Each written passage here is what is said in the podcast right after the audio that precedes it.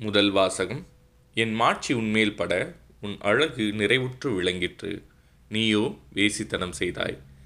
இறைவாக்கினர் எசேக்கியல் நூலிலிருந்து வாசகம் அதிகாரம் பதினாறு இறைவசனங்கள் ஒன்று முதல் பதினைந்து முடிய மற்றும் அறுபது மற்றும் அறுபத்தி மூன்று. ஆண்டவரின் வாக்கு எனக்கு அருளப்பட்டது. மானிடா எருசலேமுக்கு அதன் அருவறுப்புகளை சுட்டிக்காட்டு நீ சொல். தலைவராகிய ஆண்டவர் எருசலேமுக்கு கூறுவது இதுவே. நீ தோன்றியதும் பிறந்ததும் கானான் நாட்டிலே. உன் தந்தை ஓர் எமோரியன் உன் தாய் ஓர் இத்தியல்.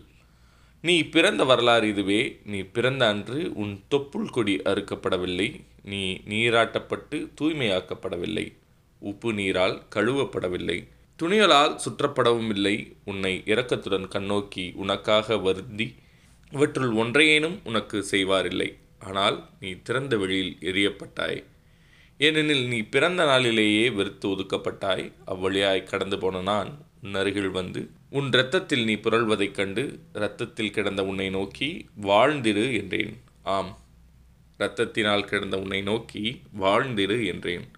உன்னை வயல்வெளியில் வளரும் பயிர் போல் உருவாக்கினேன். நீ வளர்ந்து பருவமெய்தி அழகிய மங்கையானாய். உன் கொங்கைகள் உருப்பெற்றன உன் கூந்தலும் நீண்டு வளர்ந்தது. ஆயினும் நீ ஆடையின்றி திறந்த மேனியலாய் நின்றாய். அவ்வழியாய் கடந்து போன நான் உன்னை நோக்கினேன். அப்போது நீ காதற் பருவத்தில் இருந்தாய். நான் என் ஆடையை உன்மேல் விரித்து உன் திறந்த மேனியை மூடினேன். உனக்கு உறுதிமொழி தந்து உன்னோடு உடன்படிக்கை செய்தேன். நீயும் என்னுடையவள் ஆனாய் என்கிறார் தலைவராகிய ஆண்டவர். நான் உன்னை நீராட்டி உன்மேலிருந்த இரத்தத்தை கழுவி துடைத்து உனக்கு எண்ணெய் பூசினேன். பூப்பின்னல் உடையால் உன்னை உடுத்தி தோல் கலனைகளை உனக்கு மாட்டி மெல்லிய துகிலை உனக்கு அணிவித்து நாற்பட்டால் உன்னை போர்த்தினேன். அணிகலன்களால் உன்னை அழகு செய்தேன் கைகளுக்கு காப்பும் கழுத்திற்கு சங்கலியும் இட்டேன். மூக்குக்கு மூக்குத்தியும் காதுகளுக்கு தோடும் தலையில் அழகிய மணிமுடியும் அணிவித்தேன்.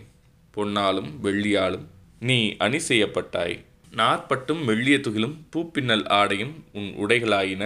மாவும் தேனும் எண்ணெயும் உன் உணவாகின. நீ மிக மிக அழகு வாய்ந்தவளாகி அரச தகுதி பெற்றாய். உன் அழகின் காரணமாக உன் புகழ் வேற்றினத்தாரிடையே பரவிற்று. என் மாட்சி உண்மையில் பட உன் அழகு நிறைவுற்று விளங்கிற்று என்கிறார் தலைவராகிய ஆண்டவர்.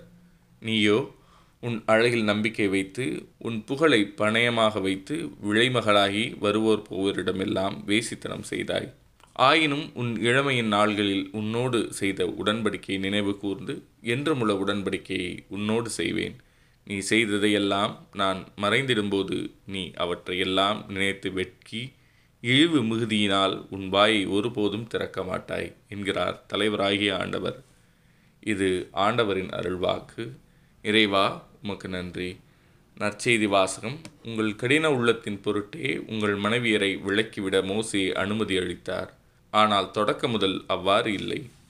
மத்தே எழுதிய நற்செய்தியிலிருந்து வாசகம் அதிகாரம் பத்தொன்பது இறைவசனங்கள் மூன்று முதல் பனிரெண்டு முடிய.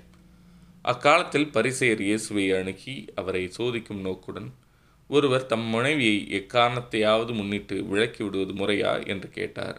அவர் மறுமொழியாக படைப்பின் தொடக்கத்திலேயே கடவுள் ஆணும் பெண்ணுமாக அவர்களை படைத்தார் என்று நீங்கள் மறைநூலில் வாசித்ததில்லையா? என்று கேட்டார். மேலும் அவர் இதனால் கணவன் தன் தாய் தந்தையை விட்டுவிட்டு தன் மனைவியுடன் ஒன்றித்திருப்பான். இருவரும் ஒரே உடலாயிருப்பர். இனி அவர்கள் இருவரல்ல ஒரே உடல். எனவே கடவுள் இணைத்ததை மனிதர் பிரிக்காதிருக்கட்டும் என்றார். அவர்கள் அவரை பார்த்து அப்படியானால் மனவிளக்கு சான்றிதழை கொடுத்து மனைவியை விலக்கி விடலாம் என்று மோசை கட்டளையிட்டது ஏன்? என்றார்கள். அதற்கு அவர் உங்கள் கடின உள்ளத்தின் பொருட்டே உங்கள் மனைவியரை விலக்கி விடலாம் என்று மோசை உங்களுக்கு அனுமதி அளித்தார். ஆனால் தொடக்க முதல் அவ்வாறு இல்லை. பரத்தமையில் ஈடுபட்டதற்காக அன்றி வேறு எக்காரணத்தையாவது முன்னிட்டு தன் மனைவியை விலக்கிவிட்டு வேறொரு பெண்ணை மணப்பவன் எவனும் விபச்சாரம் செய்கிறான் என நான் உங்களுக்கு சொல்கிறேன் என்றார். அவருடைய சீடர்கள் அவரை நோக்கி கணவர் மனைவியர் உறவு நிலை இத்தகையது என்றால் திருமணம் செய்து கொள்ளாதிருப்பதே நல்லது என்றார்கள். அதற்கு அவர் அருள்கொடை பெற்றவரன்றி வேறு எவரும் இக்கூற்றை ஏற்றுக்கொள்ள முடியாது. சிலர் பிறவியிலேயே மன உறவு கொள்ள முடியாதவராய் இருக்கின்றனர் வேறு சிலர் மனிதரால் அந்நிலைக்கு ஆளாக்கப்படுகின்றனர். மற்றும் சிலர் விண்ணரசின் பொருட்டு அந்நிலைக்கு தம்மையை ஆளாக்கிக் கொள்கின்றனர். இதை ஏற்றுக்கொள்ளக்கூடியவர் ஏற்றுக்கொள்ளட்டும் என்றார். இது ஆண்டவரின் அருள்வாக்கு. கிறிஸ்துவே உமக்கு புகழ்.